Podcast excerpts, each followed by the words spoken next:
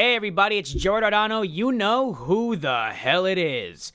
Uh, this week we got, oh my lord, we got a great episode with a man I'm honored to have on the podcast, Dave Merheje.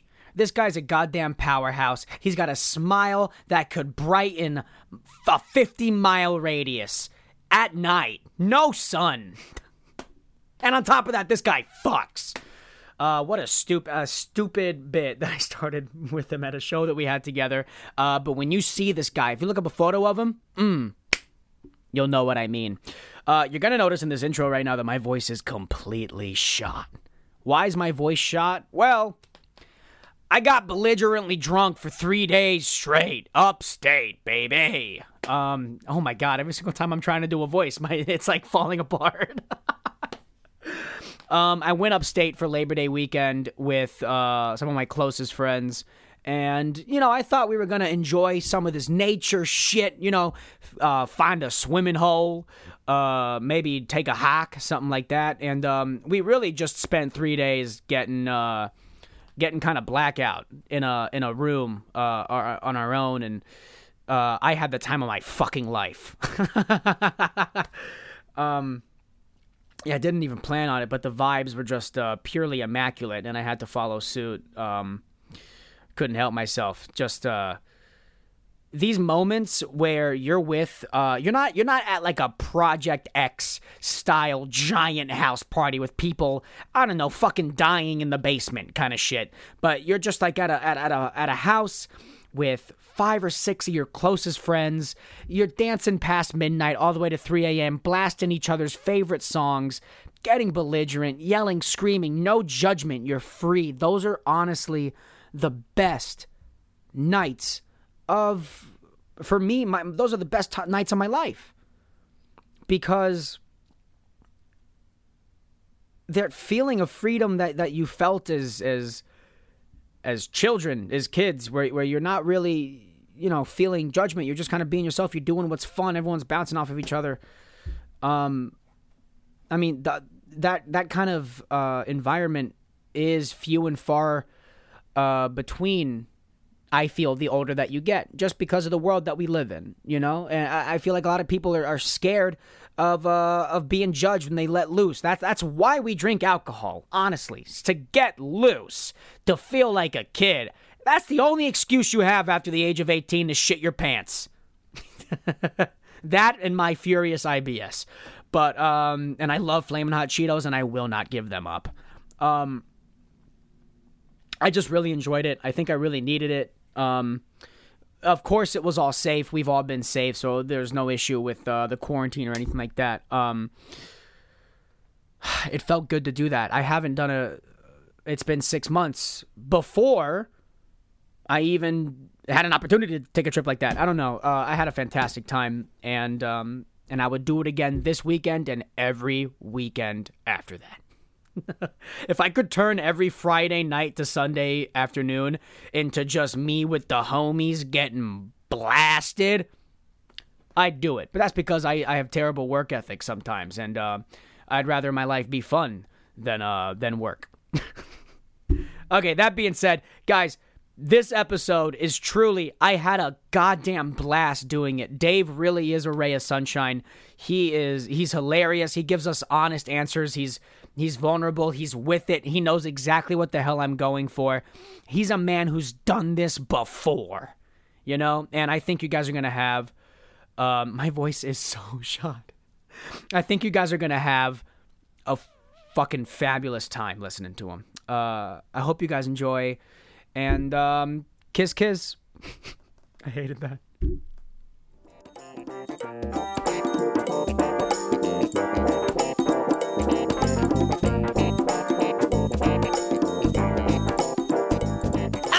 Up, everybody? I'm here with my homie Dave Merheje. What's up, Davey? Yeah. Let's well, go. Thank you.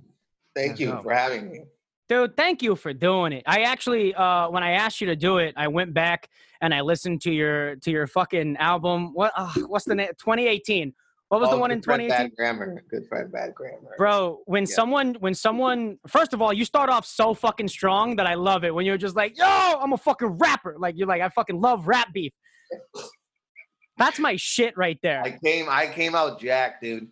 I, I came out Jack, man. That's like you've never done coke before. You're like, I'm filming my my fucking special. you do you rip three lines, and you're like, yo, Pusha T had shit to say. No, I was genuinely like still pissed off about that. I love me and my brother Joe love rap beefs and watching um, them. There was like, remember those beef DVDs that would come out? Like we were big fans of those. So that's always been something I just love getting into. You reference something I've never heard of in my fucking life. A oh, beef Oh, they're like- DVD? Yeah, yeah, they're like beef DVDs. So they they did chronicles, like they did three of them, I think, and they talk about the the the history of the beefs of like between 50 and Ja Rule and they go- Tupac and Biggie. They go into like detail of all these different beefs. Ice Cube and Common. It's crazy. what? Yeah. Bro, what's what's Ja Rule's government name again? You know it. All Jeffrey Atkins. I know a lot Beautiful of the name. government. DMX is Earl Simmons. Um, Calvin Broadus is uh, Snoop Dogg. So many names. I was thinking of uh I was thinking of a um, my rapper name would be uh Lil Limp Dick, but I just I Mine uh, is like so not funny. It's kind of like it's an old man. It's Quest. like like I'm 45 rapping. bro, what you up to? You know, adventure. Every day, if your rap name was Quest, you would get you'd take your head off the pillow every morning and go, "What's in store for me today, baby?" Just that positive mindset. You'd be a positive rapper, bro. I You'd be would a like- back, the backpack rapper, dude. Rolling up, bro. What's in the bag? I don't know. Snacks. Is anyone fucking hungry?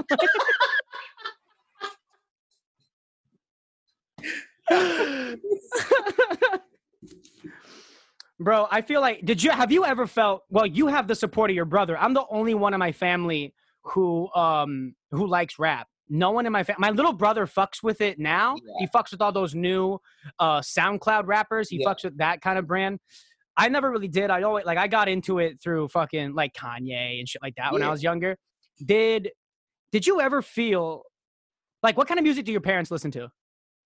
Not rap, I'll tell you that. But my dad, my dad will listen to uh, Arabic, like Arabic singers. Like, uh, but it's like he has a he has tapes. He used to have tapes when tapes was was done, and he'd play them. like he'd, I'd get in his car and he'd be playing them, and they sounded like they were recorded in a basement somewhere. But then now he's found a radio station that plays like Lebanese or just Arab singers uh Middle Eastern singers. So that's what he listens to. My mom will grab it. Like when we were kids, I played like Snoop's album and she dug it. Like the first Word? one. I let it play too long. And when I came home, she took this is around tape. She un- took the tape out, like and just ripped it apart. What? And then um she was big into Juvenile's, back that ass up. Jesus. It's like weird that my sister was big into like, you know, she'll listen to rap, but I don't think really cares that much anymore. She has kids.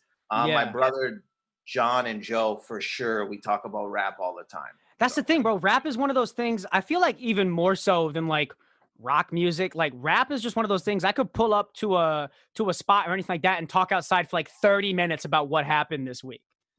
It's become that. It's it's because I'm much older. I feel I'm I'm much older than you. So I remember even in Canada, like you couldn't get like they had these countdowns, and like rap would make you'd have one rap song, bro. You'd wait like so long to see that rap song, but now Yeah. this this this era, it's like all rap. Now I don't even I don't even Rap's know the number one music in the world now. world. It's the number So, one music. yeah.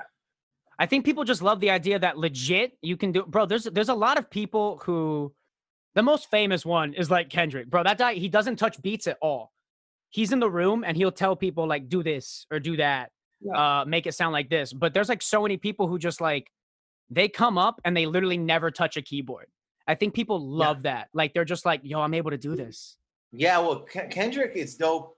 I feel like he can do like seven different voices, like rap voices. So it's like almost like an instrument itself. I don't know. I, that's one thing I dig about him is like how it it flips all on on one record.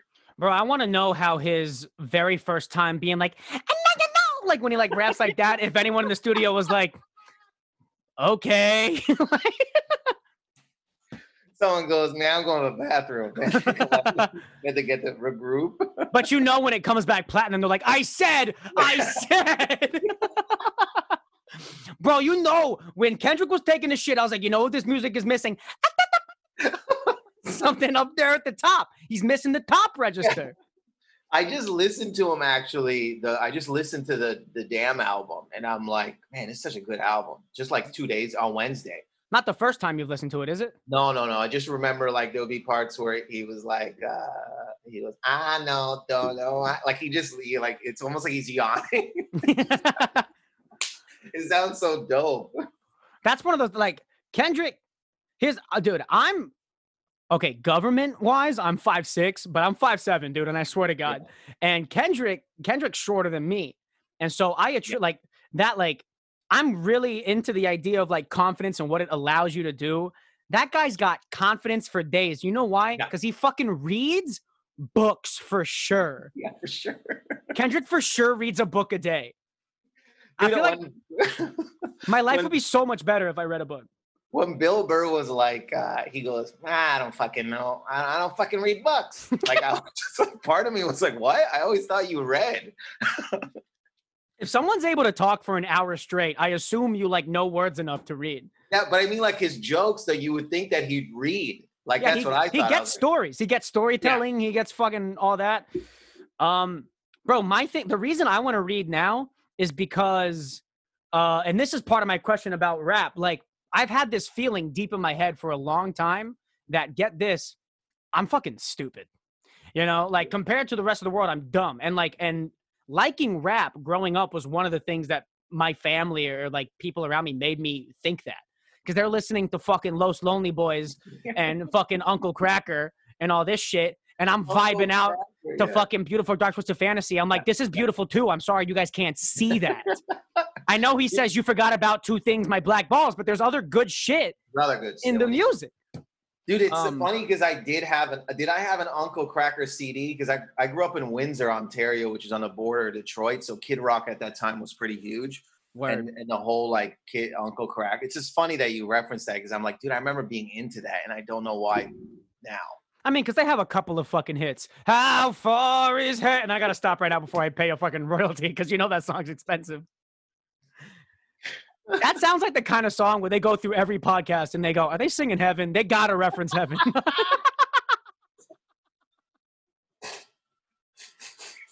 Bro, legit. I did to. Uh, I went to. Um, I used to work at this sales job that Lily Michelle got me, and I got super fired yeah. because I'm bad at the job. Uh, I also I hated the job, but um, I'm still friends with a couple of the people who worked there. We were hanging out at one of their uh, one of their parties that they had, and it's a bunch of like frat boy sorority girl type of girls, who, uh, people who work uh, work there and now all hang out. They listen to all this rap. They listen to all the new shit. They're vi- they're playing Pop Smoke all night. My drunk ass goes over. I play fucking How Far Is Heaven, however that song is. And yeah. bro, let me tell you, I've never heard people yell louder, bro. How far that they get into it, dude. To go from fucking to go for fucking eating uh, Asian pussy, all I need is sweet and sour sauce to fucking how far is heaven? That's a that's dude. A that's a jump because to go from pop pop smoke, like I listen to a lot of pop smoke, like I love it. To go to that is a big yeah. That's a switch right there. Yeah, sure. but that's a quick one. Like no one it, else. Yeah. you you can't you can't hit fucking Californication with Red Hot. They're like, oh, you got to like put like something in the middle there. You know? Yeah. I don't know. I that's why I don't DJ because straight up I'll just be like, "Hey, if y'all are having fun, listen to this," and they're like, "No, no." yeah, I'm petty. I'm I'm selfish with my DJing. If I was to DJ, I was like, "This is for me." Bro, some of my favorite videos uh, on people's stories is whenever Natalie Akar puts her puts you on her story, and it's just everyone else is chilling, bro. They're sitting in a corner, and you're in the other corner of the room, just fucking like vibing out and no one gives a fuck about what you're doing. Cares? Bro, I've done that so many times. Not even like for it's not even for a video or for Instagram. It's just like I remember we were listening to I it was me, her, Mo, Amer, maybe Amir K. I can't remember everyone in the room, and I think Mo, Mo's wife. Yeah. So what yeah. happened was, you know, the Kendrick Lamar uh, uh, remix of uh, uh, "Don't Kill My Vibe" featuring Jay Z. Absolutely. Okay, so I put it on for them, and I just snapped. And then it was just awkward. I was just like trying to mouth the words like I was losing. I think she recorded it too. And then everyone was like, okay, like so like, what are you doing? You didn't write the song. Bro, I'm dude, I'm that guy all the time to the point where I'm like, dude, I've positioned myself as Yeah. that as that ADHD young fucking crazy dude who I'm like, yo, be careful what you play around me because you're gonna lose me for four minutes and 30 seconds. Bro, and it's beautiful. I'm, I'm glad because it's like you got to show that. Like for a song like that, I was like, why are we not all standing up here? This is Yeah. Like, Kendrick's verse, eh, Kendrick's verse, Jay Z's verse, and then Kendrick came back again. you tried to you came back after Jay-Z. You got Yeah, balls, my boy. Bro, you you know he came back to one up him, and it and it was like a because he did the first verse way different than the second verse. It's so I I don't know, man. I love that remix. It's good, man. It's good. That's one of the I um whenever I try to make a group of people like I do this thing. If I have a couple of drinks in me, I do this thing where a bunch of a room is talking, and if I'm playing a song, I go yo yo yo yo yo yo yo yo shh." This fucking part right here, and it's a line where they're like, "That meant nothing to me." That's the same way. That's the same way. Dude, I'm like, you gotta hear this line, and they're like, okay, we don't. I don't care. Bro, the most angry, the most angry that a party ever got at me was um we're all we're vibing to like rap music all night and it's 1 a.m. So you know what's coming on in the air tonight by Phil Collins. Of course. of course. Um, and I'm playing it, and let me just tell you, everyone was talking, and I, I forgot how deep into the song the drum solo is. I really did. And like a minute in, I'm like, yo, yo, yo, yo, yo, yo, yo, shush, shush, shush, shush, shush. and I make them wait, and everyone's like, okay, it's this song. I know when it is. Maybe Joey knows. And then a minute and a half, I make these people stand there quiet. And then the drum, ba boom, ba boom, ba boom, ba boom, boom. Once it's over, they go, that wasn't worth what you did. Dude, I don't even. I know that song obviously, but I'm like, that's a long time to wait, bro. That's a long. I commend you for that. I fucked up, but I stood, dude. I stood. I'm not gonna lie, bro. My face was turning red. I was embarrassed because I thought I knew that fucking song. I just this year brought my mom and my ex girlfriend. I flew my mom up for a Phil Collins concert, bro. Oh, really? I know Phil Collins. Yeah, dude. I love. Occasionally, when I have a good job, I think I'm rich, and I and I like fly my Yeah. mom up for a concert. That's so dope, dude. That's so Yeah, dope. we were supposed to see Elton John, bro. I fucking paid five hundred dollars. I was gonna fly her up. Honestly, pandemic saved me a bit of money, my guy. I know a lot of people lost jobs, but I'm like, I got I got a refund for a lot of shit. Hey man, we need some victories in the COVID era. I need a couple of wins, bro. I um I uh you know my buddy uh uh Lath Zuader, right? Yeah. He uh he uh I'm getting a bunch of random ass jobs right now. Finally, after all this time, and he just hooked me up with a job at get this a butcher, bro. I'm doing anything for money. I finna cut like- meat. Where's the boy? What what borough? Uh, South Slope or Carroll Gardens. Oh, I think he used to live in that area. No. Yeah, yeah, yeah, bro. We were walking. We were walking today, walking around, and and and I. This is not prompted. I literally looked inside. I said, "That's a beautiful apartment," and he said, "That's my old apartment." That's walking around. Crazy. Is Yeah. He, sorry, he's he's back there though, right? He was. He's flying back to LA uh, next week, and then he's gonna come back in 2021. Oh, so he came to visit because I was just saw him like in July here. Yeah, he just came to visit. I think to take care of some shit. You know, Oh, it's funny. okay. He's actually somewhat. So we went to college together for a little bit uh, before he left, but he actually knows my ex girlfriend from like growing up. They've known What- each what other col- for years. Wait, what college in New York he went? I thought he went to college in the U in, in California. No, he went. Uh, he did. I, I he did that thing where you're like home for one year. I did it in Miami. You go to school Oh. there and you fly over. But he, uh, this is something I'm. See, my parents are divorced, so I assumed when a couple breaks up, y- no new friend. Like that's like you have to start from scratch with friends. You lose everybody. My dad walked away with a bunch of friends, and my mom's like, oh, "I get the house, and what else? And I got to take care of these fucking shit kids. I got no friends now." um, so after a breakup, I just assume like, uh, you know, I lose all the friends, you know, any friends we made. But Lath is one of those friends I, I stuck by. We fuck with each other heavy. Oh Uh, shit! Okay, that's that's dope. I'm, that's dope. Yeah, I mean, he he hooked me up with this job, and he knew we were broken up already. It wasn't news to him today, but he says, "What's up?" By the way.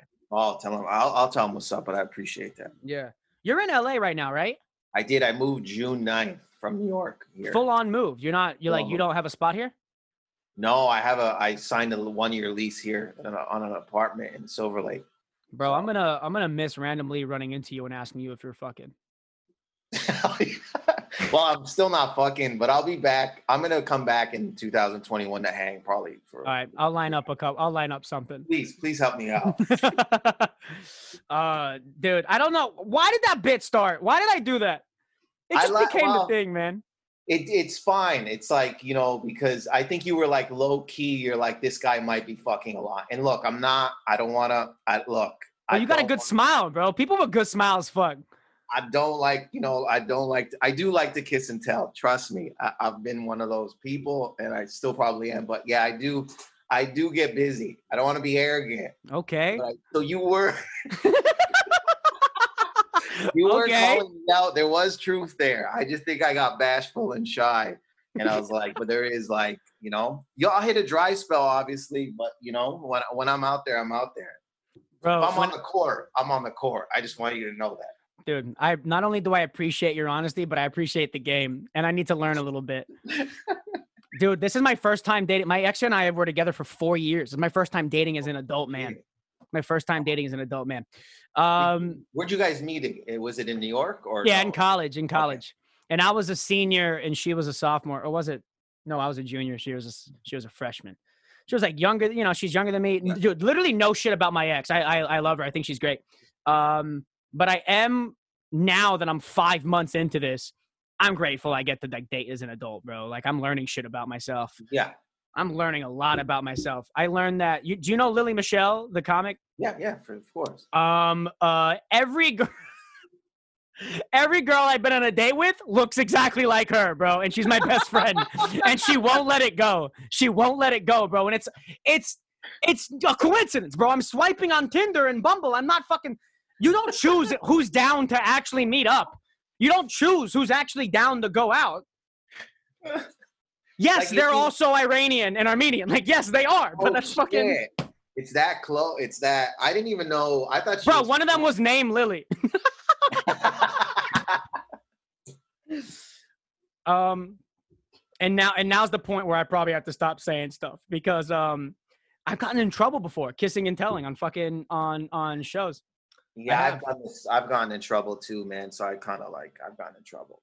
I mean, have you ever like has it been in trouble? Like you're like you're dating someone and you're like just spit like you like some if you don't say it like ex, like clearly, I feel like some girls are like this is not what I signed up for. Like are like making our private shit public in a way, you know? Oh, I, I've I've had the conversation prior. You know that I'm like, look, I could possibly be tell this on stage, and you know they'll they'll either tell me there if they're cool with it or not, or we've we've been we've been so close that I've done it, and then they've been cool with it. Um, I had one girlfriend, bless her bless her heart, she would she didn't care, and then whatever was personal, she would allow me to do it up there. And uh, the one one I broke up with my girlfriend, my last girlfriend, and I was telling a story about how I bought her these Jordans, and I, they were Jordans that I actually wanted. And then that was the part where I was, I was after the breakup. I'm like, look, I don't even care if she fucks another guy. I just want her to keep wearing those Jordans. That was the joke. Like, uh, I don't even care if she fucks the guy in front of me as long as the Jordans are on. Like, you pan and you see the Jordans on. So I think a mutual, a guy that knows both of us went and told her. That's where I Oh. was like, fuck. And I don't know if she's pissed, like, you know what I mean? But it was just, that's where it gets kind of dicey there. That's the, I yeah, man. I for for me it's less on stage because I mean I go up there with I've learned a lot recently that I'm I'm a I'm more of an off the cuff fucking guy. I love crowd work. I make up songs and shit. Like I fuck around. So I actually don't like prepared material as much. But where I get in trouble is shit like this, where we're talking heads and we're fucking, you know, we're shooting the shit. If if the conversation gets to dating, what am I supposed to say? I'm not. No, like I'm like I, I want to No, like sh- I want to talk about it. yeah. Um, but you know, I think I think it's weird. I think it's weird when you're not like if you if it, if she's not your girlfriend or your fucking fiance or wife, and it's like, oh, like for example, this. I'm going on a third date with a girl tonight. Yeah. I'm already I'm already scared to talk about it. I'm going on a third date uh uh tonight, and like if I were to like like if I say anything about the date like on the next episode and we didn't talk about like we're not we're not together, so she's not like signing up to have like, but also no one would know. You know? Well, that's see, I've done that too. I've done that where I've not said the name. Like I, I remember I was like, you know, I, I remember I was I was with a I remember this story happened to me where I was like, they were like trying to get me to send the a dick pic, and they were they were like, and I Yeah. don't do that. And then I I, don't do it either. send it. I eventually did send it to the person, and then I go, um, "What a- are you gonna send some?" And then they were like, "I'm sorry, I can't." And I was like, "Did I just get friend zoned on a dick pic?" Yo. So I remember telling that story, and like me and the person, well, you know, we never officially dated, but we've known each other for so long. So then there's nerves there where you're like, "Fuck, how?" But I never said the name. Yeah. You know what I mean? I never said anything. I didn't give any detail. I just said it was a girl. So yeah, it's dicey sometimes because you don't know how they're gonna take that if they did hear it and they're like, "What the fuck? We didn't speak on this." But I just thought it was a funny, funny thing that happened to me. So you know, I was selfishly saying it as I am now again. Well, and, I mean, you already said it, so you can't get in trouble on here, bro. Yeah. You can't get in trouble on here. But I um I I, when I go on dates, I mean, like, right, I was unemployed for a while. So now they're asking, what do you do? I'm like, oh, I'm strictly like, I'm just working on this. I'm working on, like, I'm a, I podcast, I'm a comic, whatever. So this girl finds my podcast because on the date, I told her, like, oh, I got a, you know, I got a deal. I'm working like with a, you know, with a network now. It, it's, it's cool. It feels real. She's like, oh, I'll listen to it. And I had to, I straight up said, when you know me better, don't listen to it right now for the love of God. I feel like if we have a date set and she listened to this, it would be canceled. Well, depend. I do you though because it depends on how harsh. I don't know, man. I've I've been talked about on podcasts like where some information has has has been said, and I'm like, but I guess I do comedy, so it doesn't really matter because I'm putting myself out there. I guess it's different if you're not in the entertainment world. You'd be like, that's my privacy. Yeah. I feel if the joke is funny as fuck and no, it's not hurting anyone's feelings. I don't know. I, I'm I'm more about the story. You know, I love even if I'm losing in the story. I just think it's funny to get it out there. Yeah, man. Bro, I dude, if I can look like an idiot to tell a good story, I'll fucking do it. Cause I Yeah. do it anyways, bro. If you play bitch don't kill my vibe, I'm in the corner, bro. I'm fucking two-stepping and I'm yelling. Yeah, yeah. I'm about think I that same care? life. Man. I'm about that same life. Word. Bro, we're gonna cut. Uh, we're gonna take a break right now and come right back. All right. Okay, we back, baby. Um, let's see. Um, bro, when was the where was the first place you moved to uh from Canada? Because you're you're from Toronto, right? That's where you started doing comedy. I know I'm from Windsor, Canada, which is on the border of Detroit. And you and you just fucking said that. Imagine how well I listen on these dates. No, it's all good. God damn it.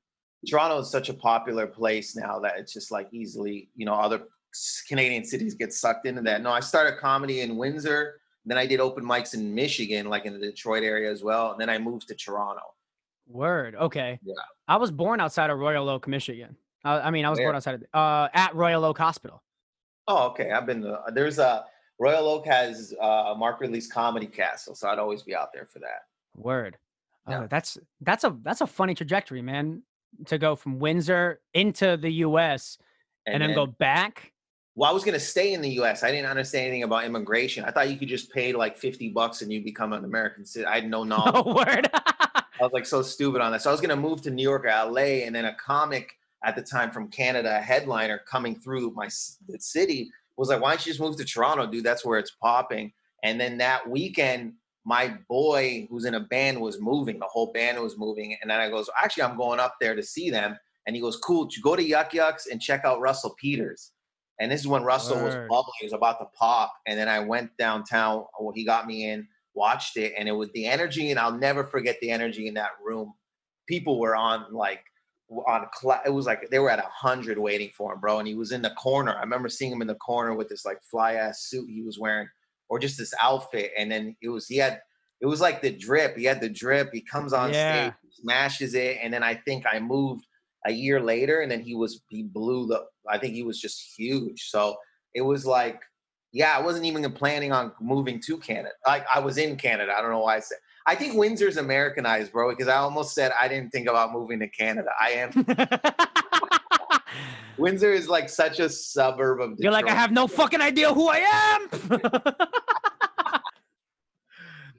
Damn, that's dope. I mean, you got to see like right before you moved somewhere, you got to see like what the fucking pinnacle of the art form is, and you're like, oh, like is did did watching him do that? You're like, oh, I could fuck it, I could murder if I tried, you know? Uh, watching him, watching him actually, yeah. Watching him was more of like I was watching like an uh, uh, like an event or something hap- like something part of history happening. It felt like I was like, what is this feeling? But I remember when I moved to Toronto, there's this comedian who's like named Ryan Belleville. He was like doing he was on covers of magazines in Toronto. He was doing a lot of TV. He was doing movies. He was just everywhere, bro. And I this girl I was like kind of this girl I was seeing another comic took me to see him at like uh, this club called Laugh Resort. And dude, he smashed so hard.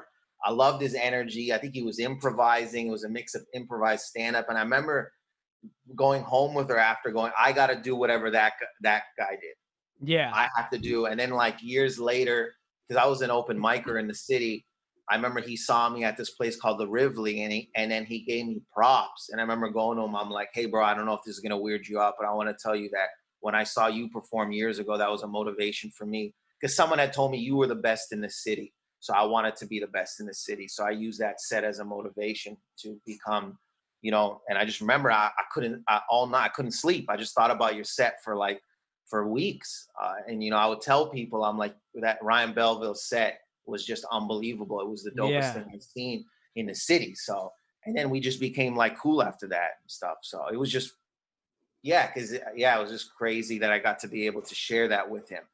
Because like it was levels, right? He was already at a higher level. Yeah. By any means. So he had no, what would he care to talk to me? So I was just grinding it out, and then to get to that, because he's like, "Yo, I've never seen you before," and I was like, "Oh, you know, I'm, I'm I don't, I wasn't playing clubs normally. I wasn't on TV in Canada, so it was dope to have that conversation with him.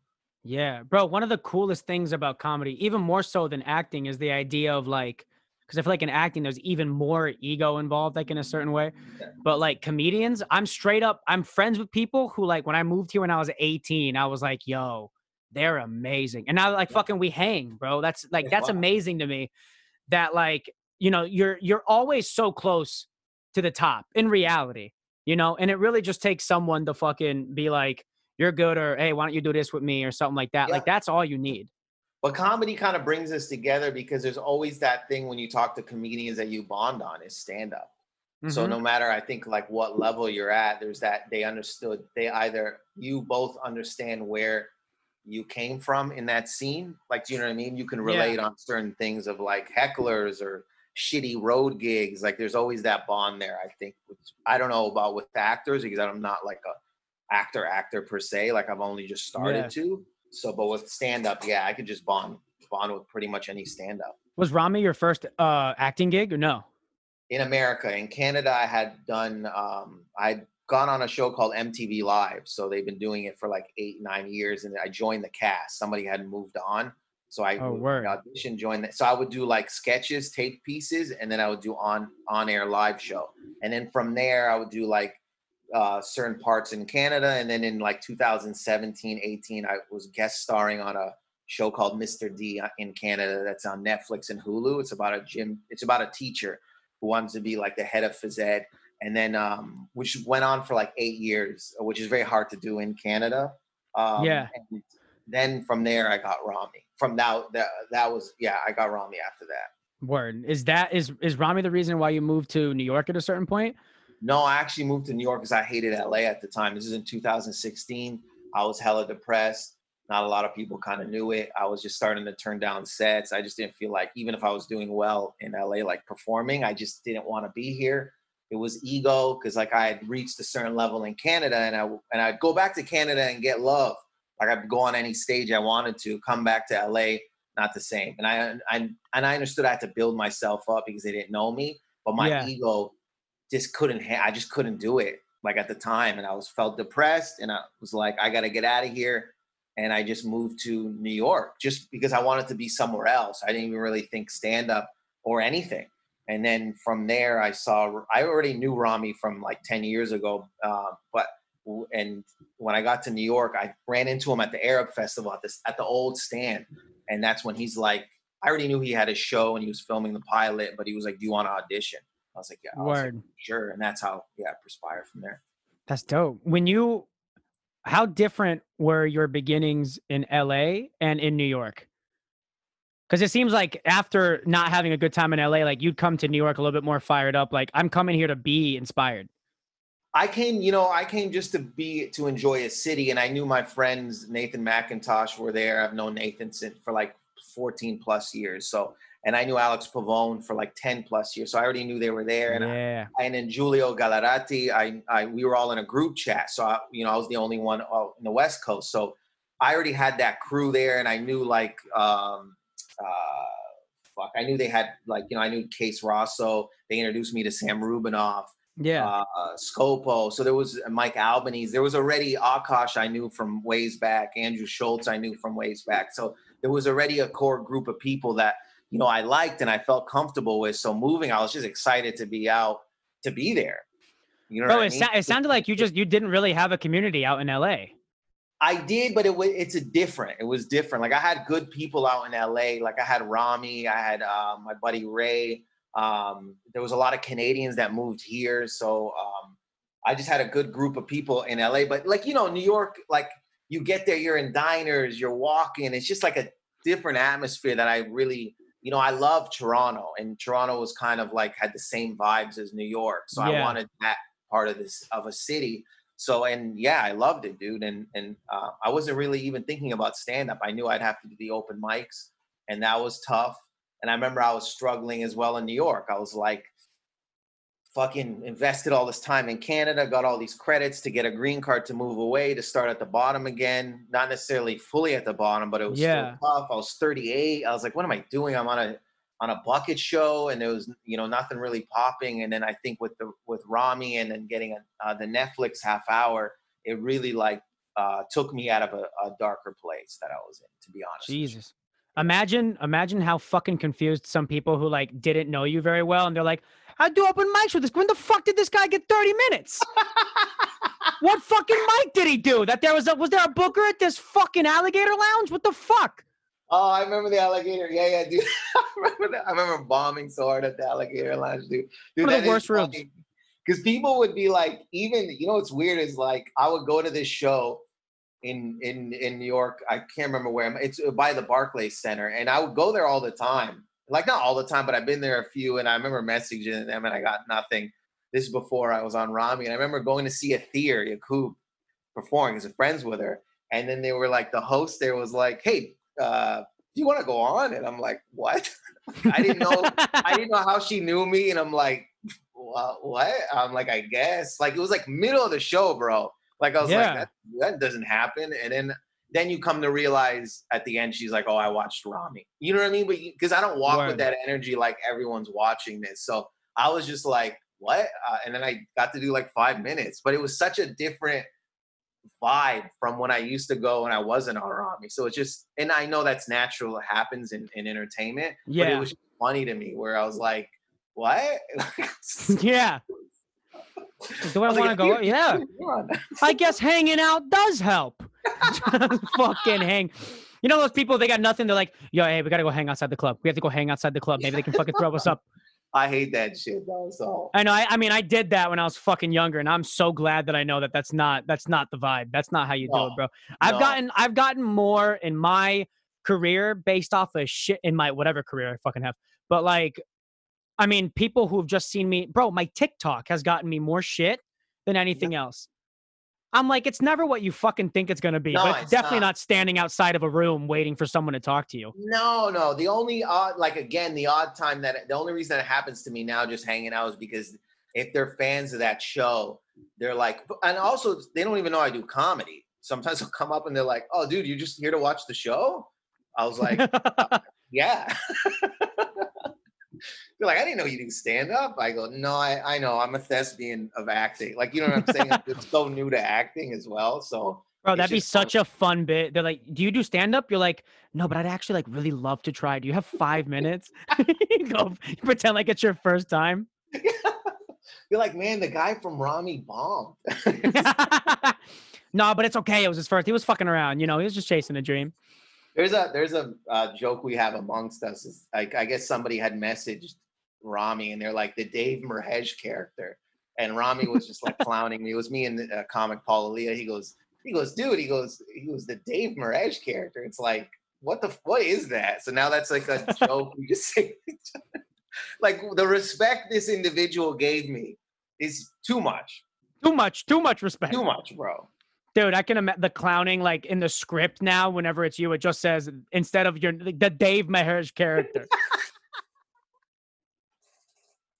You're like you don't even need to highlight it. It's just the longest fucking name in the entire script. You know it's your line.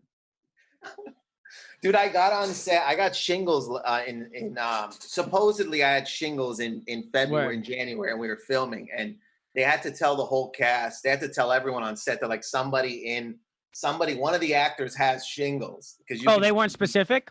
No, they they I they, I think they can't be. So when I Wow. got to set, obviously they realized found out it was me. But I mean, a couple of the people on set were like, "Bro, right when they said it, we walked away and we knew it was you." like, dude, they didn't even think it was him. They were like, "It's Dave." I'm like, "What the fuck did I show you guys to think that I would get shingles?" No, I don't know how to say it, but like when I just hear the word shingles, I'm like, I hope Dave's okay. That's so fucking funny. Yeah, man, it was That uh, that that uh that like that like a, a set or like a production company, they would try their best to be like, listen, we're trying to maintain anonymity. Like, we, you know, we don't want to embarrass anyone. They're like, just say it's Dave. Yeah, dude, that's that's what it clearly happened, and it was like You're I- itching, you're scratching the back of your fucking neck when you're walking onto the set. dude it felt like how people get treated now with covid is like i would have to be like people would be like i had to, i couldn't eat where people were eating they had to come to me i wasn't allowed to do makeup anymore they'd have to come to the trailer God, how, did that feel lonely as fuck? How long did that last? Two weeks i want to say maybe or a week and a half it did feel very very lonely i'll tell you but it prepped me for now Yeah. Oh, you were ready, man. You had you had a little test run. You had a chapter zero. Now you're in the big Yeah. story. Bro, I'm trying out um a new segment on the show. Uh get it there. and this segment is called Say You're Sorry. okay I want to hear about a moment in your life that you think about infrequently, frequently. It comes up in your mind every once in a while. You're like, oh, I wish I could fucking apologize for that. I'm better. I'm better than that now. you know does it have to be a thing that i already apologized for or no it has to be i've never apologized Not. I mean, listen. If you spent years going, I need to apologize, and then you did, that's that's a good enough story. You already you went through it. Yeah, there was a time. There was I cheated. I cheated on a girlfriend, which I regret till this day. Where you know I did say sorry a bunch of times, but it took like multiple years to get some trust back, and that was like something where I was like, "Fuck, what a dumb move I did." That Did you guys still date after the after the Was that- cheating? You guys were still no, together. No, Word. no, no, no, by any means. But I mean, like, there's, yeah, I think that one, that one, yeah, I, I would still. And then another girlfriend I had where I'm always constantly telling her sorry for my past behavior because I was like, you know, yeah, that that for sure. And she's like, stop telling. You don't have to say sorry anymore. Yeah. I was like, well, you did send me a Lauryn Hill song at one point. Which means I I hurt you deeply, and I Yeah, I just need to. That's the thing. Is that um? So ju- just so you know, uh, I never forgive cheaters. Um, but other than that, uh, um, is that something you attribute to your character now, even though it was like so far in the past, or like still to this day, are you like, no, no, no, I'm a like like how alcoholics, even if they're going through treatment, like, no, I'm a cheater, like in the back I, I've cheated. I've cheated just you know, and I used to, and I'm not, I'm not the best with women. I'm not going to sit here and say that. I've, I've, I've talked to like five different girls at the same time.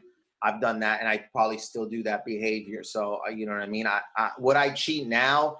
No, no. I, I, I, w- I would like to think I wouldn't. Like if I met someone and I dated someone, and I've had two girlfriends, the last two girlfriends, and I never cheated because I know what I that moment I did cheat was the fucking worst feeling. It was just so awful. It's very much. I've never done it, but I know I've heard that the feeling is just not. You're like, this wasn't worth it. was not worth it by any means and it's just like hard to go i was like i never want to go through that again um ever What do you think? What do you think when you're cheating? Like, like what, like what you're chasing? What was the, what was the um scenario? Because I did, Oh. I you know, I dated this girl for four years, and I did have those like, like those moments every once in a while. You do a bigger show, or you you do something bigger, like you know, you feel like hot shit. 300 sold out, whatever the fuck, and you feel nice. People are buying you beers afterwards, and I get that feeling where you're like, I want to ride this high, but like Um, well, it, dude, it's kind of started before that. So I would, s- I was seeing a girl on and off for like six years when I first moved to Toronto, and I would do that. I would like break up with her, go fuck uh, girls, come back to her because like she would allow me to, and you know, you know, and I, I would, I would be manipulative to get back in. So we were on that tip, or she, I would be staying with her, and we'd be broken up, and she'd catch me with women outside the apartment, like just foul ass fuck boy shit that I was doing. Yeah. So I think part of me was like enabling that part. So then when I was dating the the, girl that I cheated on, I, I uh, who later was like a, a, a very became very close friend. Um, I it was dumb, dude. I, I remember I was wasted. I was in Montreal. It was just stupid. I just even like after I'm like, what the fuck was that? Like it was with a friend, like a girl Oh, that was word. like that that would help me book shows and promote my shows I was doing. So I didn't have sex with her, but that's this still doesn't justify it. But it was just so dumb. I didn't feel good about it. I was like, well, it, this was not. There was no need for this. Yeah, and that was the last time you did it. No, it's not happening. Yeah, like you know, when I was in a relationship, yeah, hundred percent. So that's a lot. That's yeah. I wasn't. I wasn't with that noise anymore. Yeah, I grew up thinking that my dad cheated on my um, uh, my mom a lot, but now I'm cool with my dad, and he was like, "Yeah, that never fucking happened." Uh, I'm like mad close with my dad, and I'm like, "Bro, listen to this. I'm cool with my dad now. I learned that he never left us. My mom just kept him away. My abandonment issues are fucking unfounded, bro. Like I have Oh, no shit. reason to have them. She just didn't want to be with him. No, uh, he he left her, but he was like he was adamant in the divorce to be like, "I'm leaving you, not the kids." Oh, like like like I want like I need to like I want to be around the kids. Uh and and from what I know, I I didn't get to talk to my mom about it. My mom's the more emotional one. It wouldn't be like a nice conversation. It would be uh uh a very long uh very. Uh she's Cuban, dude. A very emotional conversation for a very long time. yeah. Um, but my dad was just like open and willing to tell me all this shit because he's like, yeah, I feel I, I I have to get all this out now. Um, but she like kept him away at bay and was like, your dad doesn't want to see you. Or your dad doesn't want hang Ah. out, even though he was trying. So this, this is in Miami, right? They're both still in Miami. yeah, all over South Florida. I say Miami because it's easier to explain to people in New York if they don't ask questions. But like Boynton, Boca, I've lived all over the fucking place. Okay. Dade County. Yo, they that's where I, I lived there for one year after before I moved to New York. I moved I down don't know. there. I don't. I, I don't want to. I'm being like whack because I only know Dade County from. Uh, you sounded proud to say to, to reference I only the know county. from Trick Daddy, Rick Ross, Pitbull. Those are those are I get my Dade County um, references from. You did the moment Miami was brought up. You were like, yo, yo, yo, okay, when can I say Dade? When can I say Dade? I know some shit. I promise. I know nothing. You know what I mean? Word. Yo, we're gonna cut away one more time Yeah. for for a little break, and we'll come right back. And we're back, baby. All right, uh, dude. So there's a segment I have every single guest come on the show and do, and it's a surprise. I didn't warn you about it, obviously. Okay. But it. um this show's called help from a hypocrite because whenever we we're going to answer audience questions later uh and calls for advice but this story uh that I, I want you to think of a time in your life that was a big learning experience for you. There's a lesson you walked away with. You're like okay i'm going to apply this to my life i'm going to i tell other people about this lesson. I tell them what i learned. But you have a really hard time applying it like like you, you still haven't established it. You're like you're like aware that that that there's something to learn but it's still not in your fucking thick skull. Um, I think it's like you know when you let when you when you let when you let other you don't focus on other people's like what they're doing. That's been a hard like used to be so bad back in the day where I would just fall apart and then I would give the advice, but I wasn't taking my own advice. And it's gone a little bit better, but that one is like a, a struggle because you know you'll be in a good place and things are good, but when it's not, you'll look uh, elsewhere and you'll be like fuck, and you start pointing fingers. But then you'll give that I'll give that advice to people. Be like, who cares what other people are doing? That's Yeah. one I grapple with uh, heavily. That's the thing, man. There's a lot of there's so much advice I've gotten, all like all the way down to like aside from like friends, uh, like down to my mom. Like my mom saying some shit like, okay, pack before your trip, pack a day before, and then every morning before the flight's at 2 p.m. Oh, where's my coat? Where's my coat? Like all like just like the fucking running. Like Yeah. I feel like people give advice that they that they just want to fucking hear. That I mean that they just want to implement in their own Of life. course. I wanted to hear it, but you know, one of the one of one of the best. I don't think my cousin was giving me advice. I think he was just being honest, and I and it's still till this day I remember it so vividly. We're in our hometown. We're at the bar. We're watching. I think vi- there's this show that came on in Canada that that people make fun of music videos, and I was like never been able to get on it, and I was complaining and bitching, and my cousin turned to me and he goes, he goes, uh, yo, it's kind of dope that you get to uh, you get to wake up every day and do something you love. And I was like, yeah, it is, it is. And he goes, now imagine not. And I went, oh, he goes, that's what I go through. And I remember I, the conversation just stopped. I just didn't bring up that stuff ever again to him because it was like, because the way he, the, the emotion that he gave me, and the, when I looked at him, I was like, oh, this is real. This is like something I'm being selfish here. This is something this guy's going through, you know, or still going. I don't know. So I, I didn't even take it. Didn't even sink in, bro, because I didn't even. This was de- a decade ago. It didn't Yeah. sink into like maybe like 12 years after. Like I would always think about what my cousin said, but not be able to take that advice. So it's just Yeah, like, but it was something that I always stuck with me because the how he was like, "You're looking at the wrong thing, bro. I'm out here trying. I'm out here like I ain't got that. I didn't look at it from that side. I was like, oh, dude, if I didn't, if I didn't really get this energy or excitement to do comedy, what the fuck would I be doing or feeling? Yeah. I don't know. Yeah, I don't. I don't know.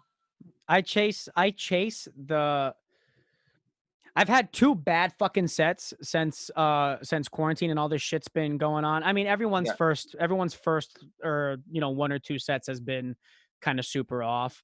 Um and so it, like the first time I came back I returned to this thing. I got thrown up because it was at the stand and I was hanging uh with Alexis Guerrero so I just went to go hang and and Dave Attell was uh late and so they were like can you do 10 minutes? Uh and i was i said yes even though i haven't remembered a single fucking joke i've ever written throughout all of quarantine and i go up and i i i i do a bunch of crowd work. You're outside bro like crowd work's just different now you know when there's Yeah, high rise buildings near you and you're outside in a fucking sidewalk and uh it like on and off throughout those eight minutes i was eating shit eating complete shit and then i and then i closed on a good two minutes and i walked away like and without being nice to myself i was like bro you're not even good at this shit you've like been missing this whole time that like that that gave you like meaning that like made that made you happy. It's like the reason you're in new york and taking all these shit fucking jobs. You suck.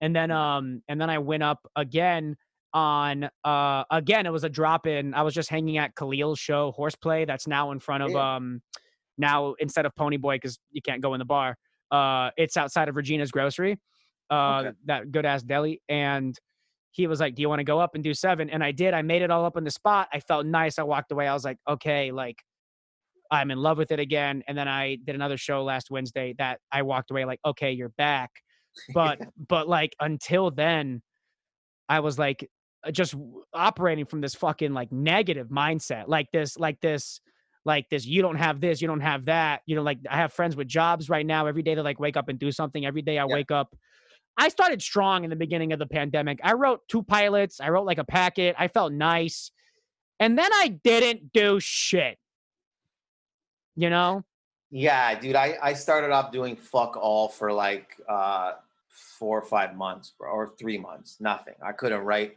I still don't even. I think. I think two days ago was the first time I started to write stand up material. yeah Um, I started to write other stuff, but that took me forever. I don't. I I stopped being hard on myself for that.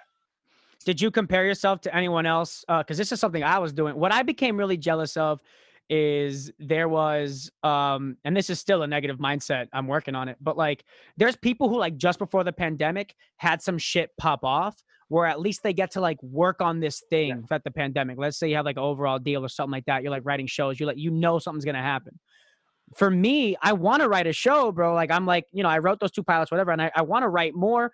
I want to write more like funny songs and stand up. But like in my head, I'm like, where the fuck are these going? What is the point of this? What's happening? You know?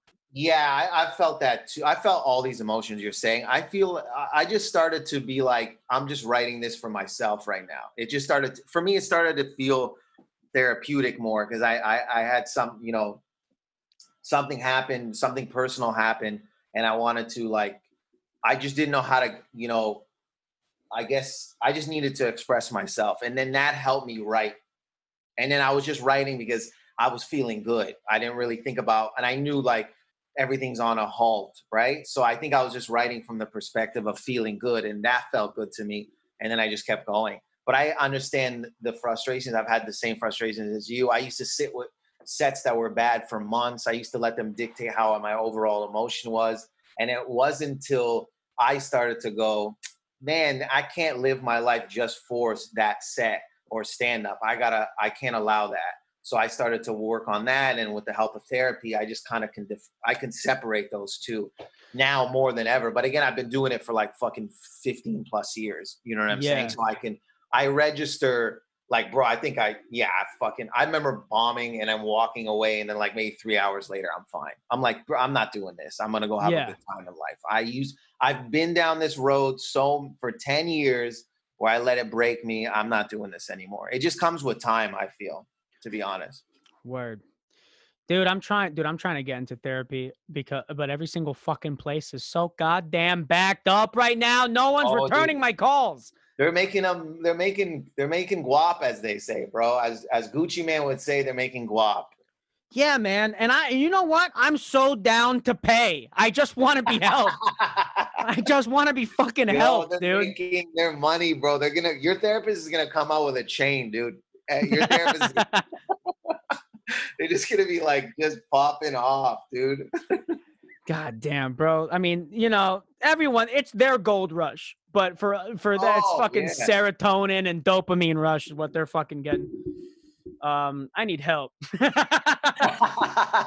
I've been going, dude. This whole thing, like this whole pandemic's been a growth period. I'm like doing shit on my fucking own, and I'm like, yeah, you get help from like fucking. My mom's a doctor. She's not a fucking therapist. My dad's a doctor, not a therapist. I have friends, but like, I just I want to get. I want to be given one piece of advice from someone where I'm like, oh, they know that they know the DSM or whatever the fuck. They know what they're saying. Dude, I find my whenever my therapist loses it on the su- about the subway, I find I find a deeper connection to them because I'm like, okay, they're real. They're real people. Yeah like when my therapist goes off and she's like, fuck this stupid subway, I'm like, or fuck the L train in New York, I go, this is what I signed up for. For you to fucking snap, dude. I'm in Absolutely. I'm in on this and it makes me feel like closer because it feels real. Do you yeah. know what I mean? Instead of someone just kind of listening to you. You know, I was like, oh, you go through real problems too. I've only ever had I've only ever had one uh therapist from like growing up and he was just he was one of those guys who just sat there how's that make you feel with yeah. that with that that kind of fucking thing and like no no a, that's the shit i didn't want to yeah man was, uh, yeah when i and when i was younger i like i just already saw through the fucking i was like oh you don't fucking give a shit once it's like 450 yeah. you're clocking the fuck out like you're done if i saw what you're doodling bro oh i'm gonna be pissed because it's probably yeah. no notes um and i have friends who have these therapists who uh uh kind of justify everything instead of like talk through it like these people yeah. who are are told like, oh no, your feeling's are feeling. You know, it's okay to feel that. And I'm like, but I like I'm like, you know, but if you feel that all the time, why don't we figure out like where the fucking feeling's coming from? What do you mean the feeling's a feeling? You're yeah, no, I dude, I agree. I I I'm I'm on the same page as you, bro. I want to I want an asshole therapist, bro. I, I want a therapist to be like, you're being a fucking asshole. I need someone to tell me that I'm a fucking idiot. I do. Yeah, that that I feel that's the best tough love you can get. That like you're being a piece of shit. Yeah, I need that. I need that perfect mix of um of uh let's say like like like like an angry mom, but she can't actually hit me. You know? yeah. Dude, there there are there are therapists out there like that where I'm telling you, man, just keep looking. I want that. I need that bro we're gonna let's get into audience questions man. I have i have a i have two good ones right here and i'm gonna save i'm gonna save the better one for for last. Um okay. let's see here's one that we got through email. Uh, as a writer how do i get over the constant stress of wanting to write everything all the time for material? How i get, get, that feeling you, you, you get you want to get over that yeah, I get I get what this person's saying. Like that idea of I don't know. I always I feel super stressed out to like if if if I make if I say something to make someone laugh, I'm like I have to write this down. Yeah, yeah, that that that that kind of doesn't go away to be honest with you. I remember I remember I would write everything. Like I would, I would wake up in the middle of the night and I would just be looking around like a psychopath, or I would be like, I'd snatch up a napkin. I'm like, you gonna use that? I just like, I was on that tip for like so long. And I think as I got like, you know, I started to, when you start to find your voice, or uh, I would start to edit the thought before I wrote it down. Like I'm like, okay, does this, am I gonna really work on this more? Or is this Yeah. just a thought for the moment? Like if I'm actually gonna like invest in this, I'm gonna write this down. So I remember like I'm trying to think of an idea. I remember um like there was I was walking by with my boy and I saw Beware Dog Beware of Dog and I was just I was just riffing with him like wow, bro, if your dog needs a beware sign, why have the dog? Like this is obviously not a friendly ass dog. So but he goes, yo, you should write that. And I didn't, I was like, you know, nah, I don't want to because I, I I didn't wasn't gonna extend on it. So I Yeah. think it's like for me personally, I don't want to, you know, I don't know how everyone else operates. It's like if it if it doesn't motivate me that much, I won't write it down. It has to really. I started editing it in my Yeah. head before I just grabbed anything and started writing stuff. I feel the the one like I still occasionally the only time the only time I like have to fucking I always walk with a notebook in my pocket. Yeah. So I don't have to like reach for shit. And there's one next to my bed. Like I'm kind of I'm ready, like no matter where I am to like have a thought. But like I know there's different periods where I'm like, I if I haven't written a lot, then I'm like, oh, that's just anything. And I fucking write it down to make me feel like it. And then I look back and be like, were you fucking on dope? What the fuck is this? Yeah. but there's occasionally these thoughts that usually do happen in the shower if I'm just like walking home, where I literally, and this always feels crazy to me, but like I'll write down a joke and sometimes I'll like, I'll voice my moment so I can like speak it out because I literally envision myself saying the initial idea and then a second thought and then a third one. And I'm like, if I can do that right now, just thinking about the first idea, then imagine if I like sat down and thought about That's it. what I'm saying. It's like, yeah, really, I feel it's like it's it's like it has to be something that drives me further than just the one thought. Like I'm like, okay, I can I can expand on this. Yeah. And I had my my my my ex-girlfriend was very supportive, but I could tell sometimes she got angry uh or just bothered. Maybe not angry, but like she's sleeping over and, and like in the middle of a conversation I'd be like, I'm so sorry, I need to write this down. And like instead of like two seconds, I'd like expand on it like while I'm sitting there and it'd be like five or ten minutes of of her just like sitting there. And like that's I understand if if this person wants to like calm down on that because they're like, oh, it's affecting my daily fucking. Well, yeah, it's like constantly disrespecting people, but I mean, like again, it's like it's a beautiful thing. You're just really inspired. You know, I think it's just a beautiful thing that you're inspired that much. I don't think you should take it as like this is this is awful. I don't know if they are. I'm just saying it's very inspiring and it's very creative. You're just you're just in, and I get like that too. You're just in the fucking. You're in it, man. You got the juice, dude. Just keep going. Yeah. I don't think it's a bad thing. I don't think you should knock it down or, or I think you should just write it out. Yeah, and I always get mad excited to write shit because for a while I uh like when I grab anything it's because I'm not really operating from a fucking ab- abundance mindset at all. I'm like if I don't write this down, I will not think of something else. But that, that's another thing too, dude. It's like you'll go into dry spells and then you'll wish that you were writing so. Do you know what I'm saying? So it's like sometimes you'll be in a dry spell for two months and you'll hope to have that feeling that you had when you were writing too much, maybe. Yeah, man. Uh but the, if there's one thing I know about the quarantine is that a lot of fucking people they're like I can't write, you know. I just haven't been Same. writing. That was me, bro. Yeah that was me. When you said it, when you said it made me feel good because you fucking I think you're really fucking funny and whenever I see Thank you I'm like you got good shit. Dude, I, yeah, it was like three months, bro. I was I, I couldn't do a Zoom show. I couldn't do any. I remember, I think they were asking me to take over an Instagram, someone's Instagram page. I was like, nope, can't. Yeah. And, I, and I and I, you know, you have the fear of like losing work, but I was like, look, I don't emotionally feel well, so if I put something out, it's gonna be trash. Yeah, so why man. am I wasting my time and your time? I, f- I keep I keep putting myself in this position. That that it's one of the reasons why I love this podcast is because it's technically it's fucking content you really don't have to work on. Like I think of Yeah. I think of segments, I think of questions, and I fucking you just put it out. Like it doesn't really matter, Yeah. you know. And like material has to be like so meticulously crafted. So I Yeah. put I know I put myself in a position whenever I did a Zoom show. I also did this like every every other night. I did a, a late night show from my fucking bedroom called Before Bedtime, and I would write ten jokes from the news and then the rest of it would just be fucking riffing for like the next hour. And I was like, this feels good to me. I don't think I ever want to write a joke again, bro. Because this this makes it fun again. I I fall I fall in and out of love with stand up. uh so often. Yeah, that's a normal complete. I've, I've there been there have been years or dude, there was a fuck even before I shot Good Friend Bad Grammar. I was like, bro, I don't even know if I got it. I'm not even that. Everyone lied to me. I'm not even that funny. And yeah, Word. that's the feeling I had. And then I was I bombed two shows on a in a weekend somewhere before I taped the special on a Oh, the Tuesday. was it the fucking weekend before? it was Friday, Saturday. I filmed Tuesday. So Get the was like- fuck oh fuck yeah, me, dude. like- yeah, yeah. I was like, what am I doing? Am I even like? I don't even want to do stand up. And so you never know, man. And I just found energy. You know, great. A lot of it too was with I, the the person who went on before me was a friend of mine. I, I purposely wanted him to be there. It was Dino Archie, very funny comic uh, uh, from LA, but lives in Vancouver. So he went on before me and set the mood like you like yeah, man. And that's where my energy because what we edited out, it wasn't in the special, was that I was riffing about how one time he tucked me in. I was staying at his place and I was half asleep and he walked out to, to to turn on something and then he walked by the couch and then he went and I saw him, but I couldn't open my eyes. So I saw him and I closed my eyes and he tucked me in and I riffed with that. We've riffed on it before and it just put me in a in a dope ass mood. But yeah, sometimes dude, you're gonna feel like I don't want to do comedy anymore. Fuck it. That's normal. I still feel that. That's beautiful. Dude, wait, you riffed before you initially did like before you eventually did the the walkout to the fucking to the music?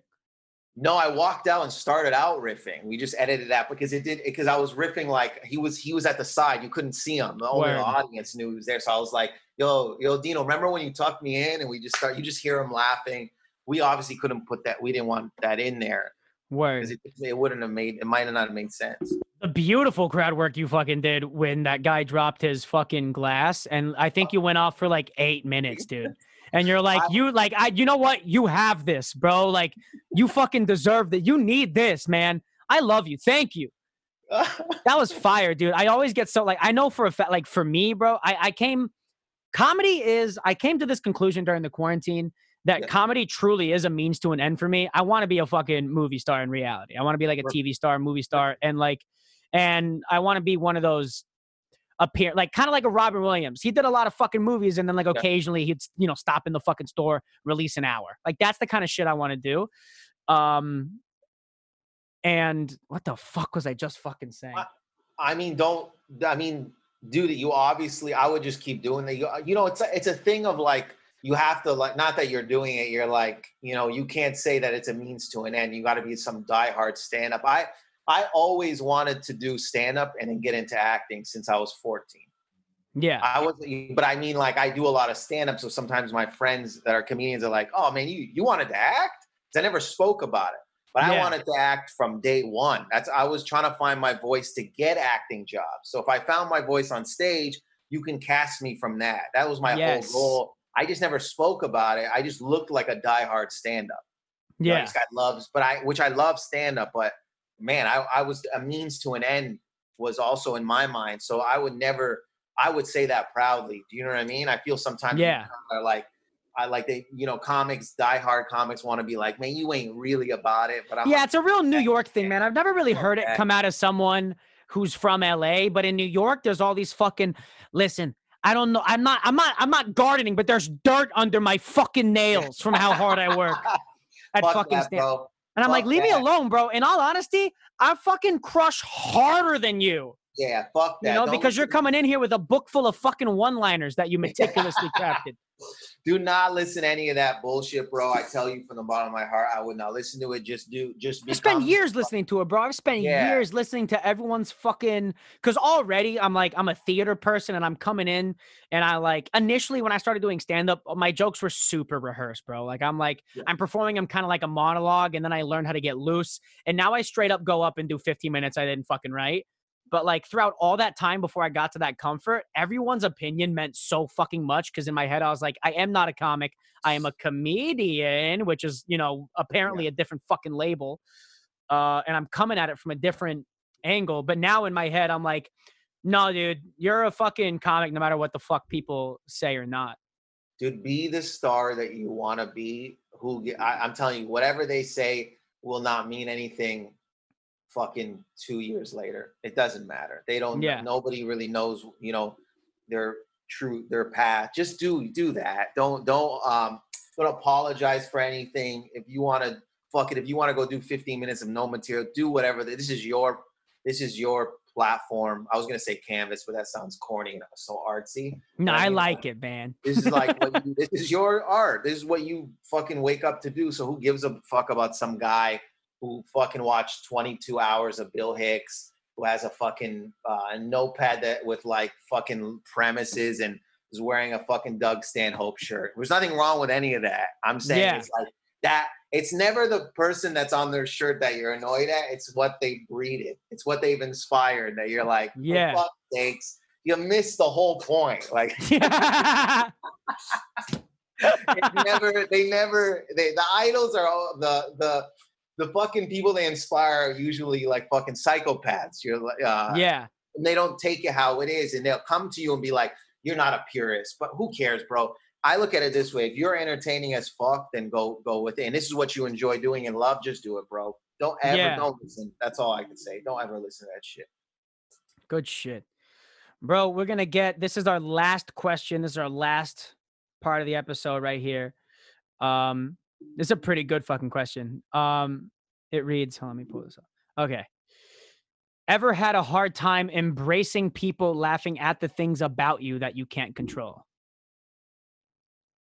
yeah for a while it would be like for yeah it was like you know sometimes just certain parts of my personality they would just laugh and i i used to get angry and feel like insecure about and then i had to let that go Like fucking going hard on rap music and just fucking vibing out and having a good time. that too that that there was like parts of like you know my uh i come sometimes i come across ditzy or like uh, and then it's just getting made fun of about it all the time you know you know like uh, just Yeah. certain parts of your personality that you're you're like you feel sensitive about now i'm like i embrace it but yeah there's there was a lot of that coming up for sure even now but like i'm learning how to just accept it and uh, you Yeah. know, not let it get to me You know what's crazy for me is first of all, literally everything you just said is what I'm like in my like in every friend group I'm in. First of all, I'm 25, so every friend group I'm in when I'm at a comedy show, I am usually the youngest person. So I'm already kind of treated as the baby as such, and I really do like dig into that. And I'm like, I'm an idiot, I'm stupid. Like I play into it, but then I do walk away, and I'm like, Are you stupid? Are you stupid?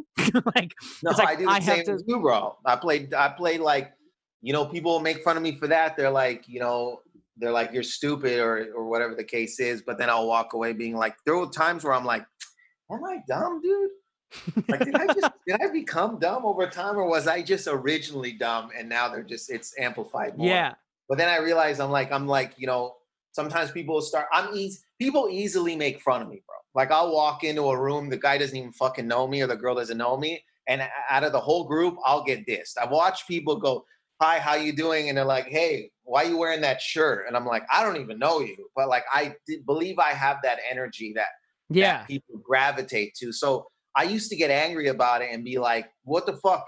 Like, let's do this. You want to, you want to, but then I Yeah. realized they're not even, they're not coming from that place. So No. I feel like I'm similar to you in certain aspects. Yeah, man. I do. I I get that 100% cuz there's I know the better way to look at it is not that this person's fucking with you, but you literally give off an energy where people think it's okay to Uh, fuck with yeah. you because you can take it and you'll dish it back and you'll have a fun time. Yes. But for a while I was like, "Oh, I'm just a little target ass bitch yeah, that everyone thinks they can fucking make fun of."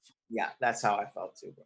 you That's how I know and like and i and i would walk away being like i wrote a joke at one point i was like i oh i'm gonna butcher my own fucking joke i can't fucking remember but it was something like like uh, i don't know i don't know if, if like if i if i i don't know if i truly have friends or if i just hang out with my bullies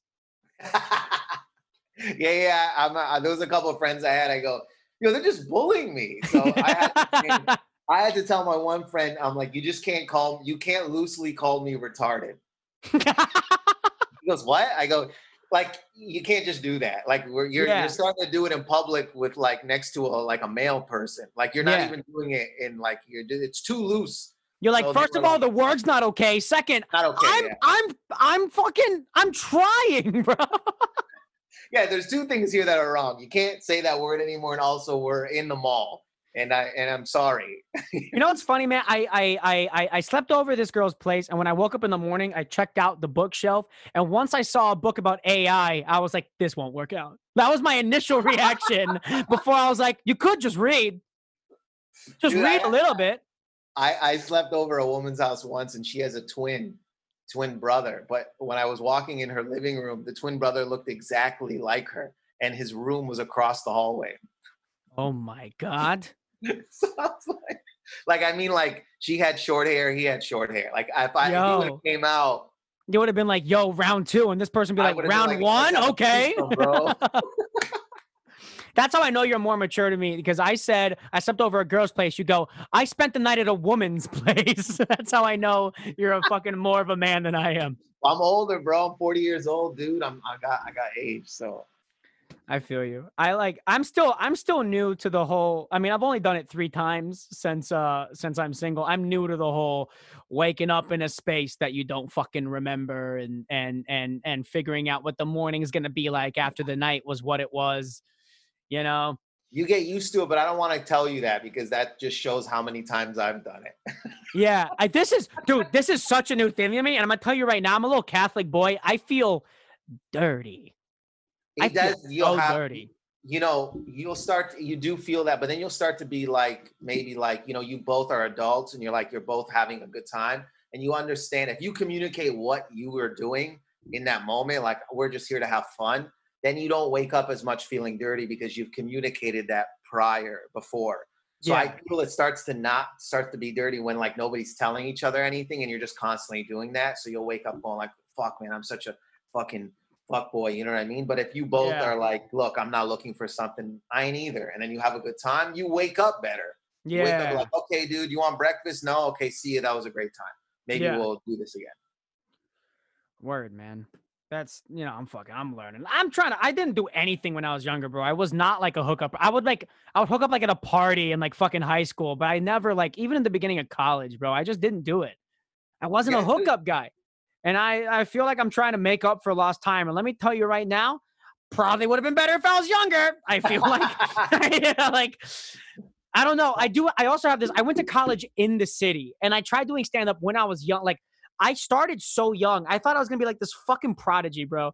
And I'm like in the city, young, and all these other people who I talked to, you know, they went to like they lived in a college town. They didn't really start doing shit until like they're like a little bit older. They got to focus on stuff. They got to fuck around. They got to like Yep. they tried a couple of drugs maybe. I've only ever touched weed and fucking uh, and my and my prescribed Adderall. Like that's it okay. you know but everyone else i feel like comes with all this experience and i'm like i've had three fucking girlfriends whom i loved and that's and like and like that's my experience you know so like Well, you got time, bro. That's what I mean. Like, you know, I, I, I kind of, uh, yeah, you just get, you know, I never had long relationships. So, you know what I'm saying? You- Yeah. You, have that up on me, you know, but I mean, like, you'll, I, I think it's dope though. You get to experience it now. yeah I think, man, you got 25 years old. You're out there, you know, if, as long as you're having protected sex, I sound like a father. Uh, Thank you, Dad. li- li- live it, bro. Live it. bro my my dad never told me that so what you just said i appreciate it um but yo just to answer this person's question again like going through like what i just said these are all thoughts i've had while i'm dating or while i'm performing like i put myself in this position where i'm getting laughs people like like and also when i'm not performing i just like people like me because of these i think the people have told me this i'm not judging why people like me but like they're like you know you know how to be in like you know how to have a good time you know how to play stupid and you know how to whatever but like i walk away all the time like th- like okay so i woke up with this girl the other day and we're still talking in the morning and at one point she asks uh, what's it like being a comedian? Like, we just never got to that conversation. I'm also glad we didn't because what a boring question to answer Yeah. every time you go on a date. Uh, I'm like, it's fun, whatever. Like, you know, it's you know, it's different because we do it. I feel like it, whenever whenever we answer that question to someone who's a fan of comedy, we take away some of the the the the luster, like some of the yeah. Because we're like, I don't know, we just we do it. We need to The do it. of it. It's not even Um, But what I said, like as my genuine answer, I was like, "Oh, word, you're gonna come this hard?" like I was like, I was, I was like, you don't know this person, but I was like, um, in all honesty, I have fun doing it, but whenever I meet anyone who's like my age and they're just kind of they're thriving, you know, like they're they're doing great. They're making money, bro. They're making six figures or they're making whatever. They they live in their own uh to everyone else, even to my parents, I think. I'm like I am I'm an idiot. I'm a professional idiot. Like I'm a clown. I'm I'm literally a clown. I chose to be a clown. And no one really respects that until your name is in the paper or you're making money. Like good money. Oh, yeah, yeah, I, I hear you, but it's like you know, I feel like it's almost like a secret society we're we're in, where we we're we're around people like we know something that they don't know. Like they have their they have their fancy jobs and their their their their job like their houses and all that, but then we get to play at night almost. We get Yeah. to, we get we get this other world we're in that it's like so special when you look back at it. You're like, I look back at, you know, now now you know, even though you know I've steady work and and and you know maybe some name in the paper, I always look back at like I always find myself texting homies like, yo man, remember when we did this when we ran around the city? Like those memories always stand out to me, always, always, always more more so than anything else now. I'm like, Yeah. remember when we were like just being like creative, bro? We didn't really fucking you know, remember we had like we had to put our money together to eat Chinese food in Toronto on, on, on Spadina. Like that shit always stands out to me. So and I get it. Like it's like you feel like a clown and you're stupid, but you are doing something again that's so that I my my other cousin, he'll always ask me, and he is like a, a nice house, great job, family, and he's always like, Bro, tell me about stand up. Like just the way he leans in, he's like Yeah. so blown away. And to us, we'll be like, ah, stand up because we're so invested in it. Like we give that answer Yeah. you gave her. And they're Yeah. just like, but they're, they to them, they're like, what? You got to fly out? Someone paid you? Yeah. To go talk for 15 minutes? Yeah. It's wild, dude. It's wild. there's like I there uh every single time I I I go to uh I meet a lot of people through these people who used to work at this sales job with me. Yeah. And uh and uh, you know these like these these these fraternity type of guys and when you tell them you're a comic they usually do flip out. Oh, do you you love Chappelle? You love all you know, they, Yeah. they come and you have that conversation. But there was one guy I met at this last party where he like he asked me questions I was like genuinely excited to answer. I was like, because he was he wasn't like probing for that kind of stuff. And he was like, I should come out. And while all these other spots during quarantine were drop-ins, I Yeah. actually had one coming up. This guy comes, he sits in the front row. He's not like intrusive in that way. Sometimes like a friend could be in like in the front row, like yeah. you know, and and I was like, oh, I forgot what it was like to like perform and like have someone who's like just so genuinely interested in what Yeah. you do come and not make a huge fucking deal about it. Exactly. Because it's like it's like it's like so interesting to them, bro. It's like such a wild thing to do, just like to chase your dream. Like a lot of people do, a lot of people might not, bro. So you you're making these steps that they're like, fuck, I, I just doing a job for money. I just went to school because it was like I need to grow up and need a career. You're doing something you actually are inspired to do. And again, it just goes to show how dope it is. And we forget because we start getting invested in the business. We're like, fuck, I don't have this. I got to do a writing packet, all these Yeah. things. But to somebody who's who that you're like, you that guy who showed up, he's like, dude, just uh, make me laugh. This is crazy that you're that you're behind a mic now. Yeah. He doesn't know what a fucking tonight show. Like he doesn't know the intricacy of getting a tonight, uh, like a late night spot. Like he doesn't. Yeah. So God damn. Well, word, dude, this was such a fire episode. I appreciate you coming on, man. You're great, bro. I, you know, you're you're really funny, dude. This is great and uh, great energy. I really enjoyed myself. You made me laugh uh, hundred percent for real. There was no fake laughs there. I'll just tell you that straight up. Dude, I hope every single time I go out from now on, people give me that seal of approval. hey, just so you know, not one of those were fake. I love you. But you know how it is, though. I'm not telling lies. Sometimes I feel you. like you're cornered and you're like, fuck. After a while, you're like, fuck. I'm not laughing. Yeah. I think. But from the beginning, I was like, fuck, man. He's on. He's doing it, dude. He's he's got a grasp of his podcast. It's like it's like there's no lags. Like you don't even need me to talk. It's just like you're such a personality yourself that it's like fuck. You don't even need guests, bro. That's like yeah. And you, me and you know, you've been on a podcast where you're like, these motherfuckers guests. yeah. they need to bounce off of something. they need bro. some in the room, right? So, uh, no, it's it's great, dude. Keep doing it, bro. Keep doing what you're doing. I appreciate you, man. I appreciate you. Got you got anything you want to you want to tell them? Anything you want them to fucking look out for? Uh, I would say if they if they can and if they haven't to watch Ramy uh, season one and two, and I would say you know look me up on Instagram and then you can get my comedy there. But also there's a podcast that I, I, I we've been putting out recently about anxiety and mental health with an actual therapist. So it's called The Beautifully Anxious. So if you just go to my Instagram, Dave Merheje, it's there. It's in the link, and I think it's just uh, we're trying to be. It's very informative to people who suffer with that. So yeah.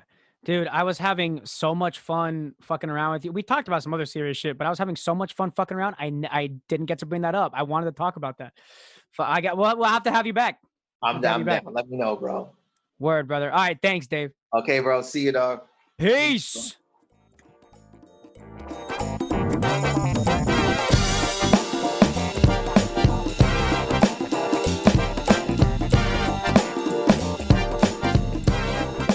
There you have it, ladies and gentlemen. Another goddamn fire Liddy episode down in the books. Uh, um, I gotta say, right there at the end, uh, when Dave was saying goodbye, and he really gave the show and I his uh, seal of approval. It um, it meant the world to me. Uh, I think he's great, and uh, and it I, I had a fucking fabulous time recording this this episode.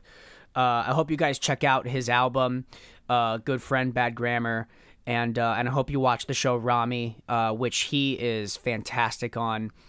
Uh, and check out anything else, man. He he he was honestly the consummate guest, consummate professional, great guy, and um, and I, I look forward to getting more of these kinds of episodes in the future. Uh, I haven't had a guest on yet where it felt like I was um, uh, working. You know, some people do make this this uh, one-on-one conversation thing where you're trying to have fun but also learn a little bit about each other. They they, they make it feel a little bit like you got to push and work for it. Um, no one on the show so far has made me feel like that, but some have made me feel like it was effortless, and that's what Dave uh, just did for me this episode. So he's like that on everything he does. He's a great guy. Um, thank you guys for listening. Uh, make sure to check out his stuff, and I'll see you next week. Bye. I love you.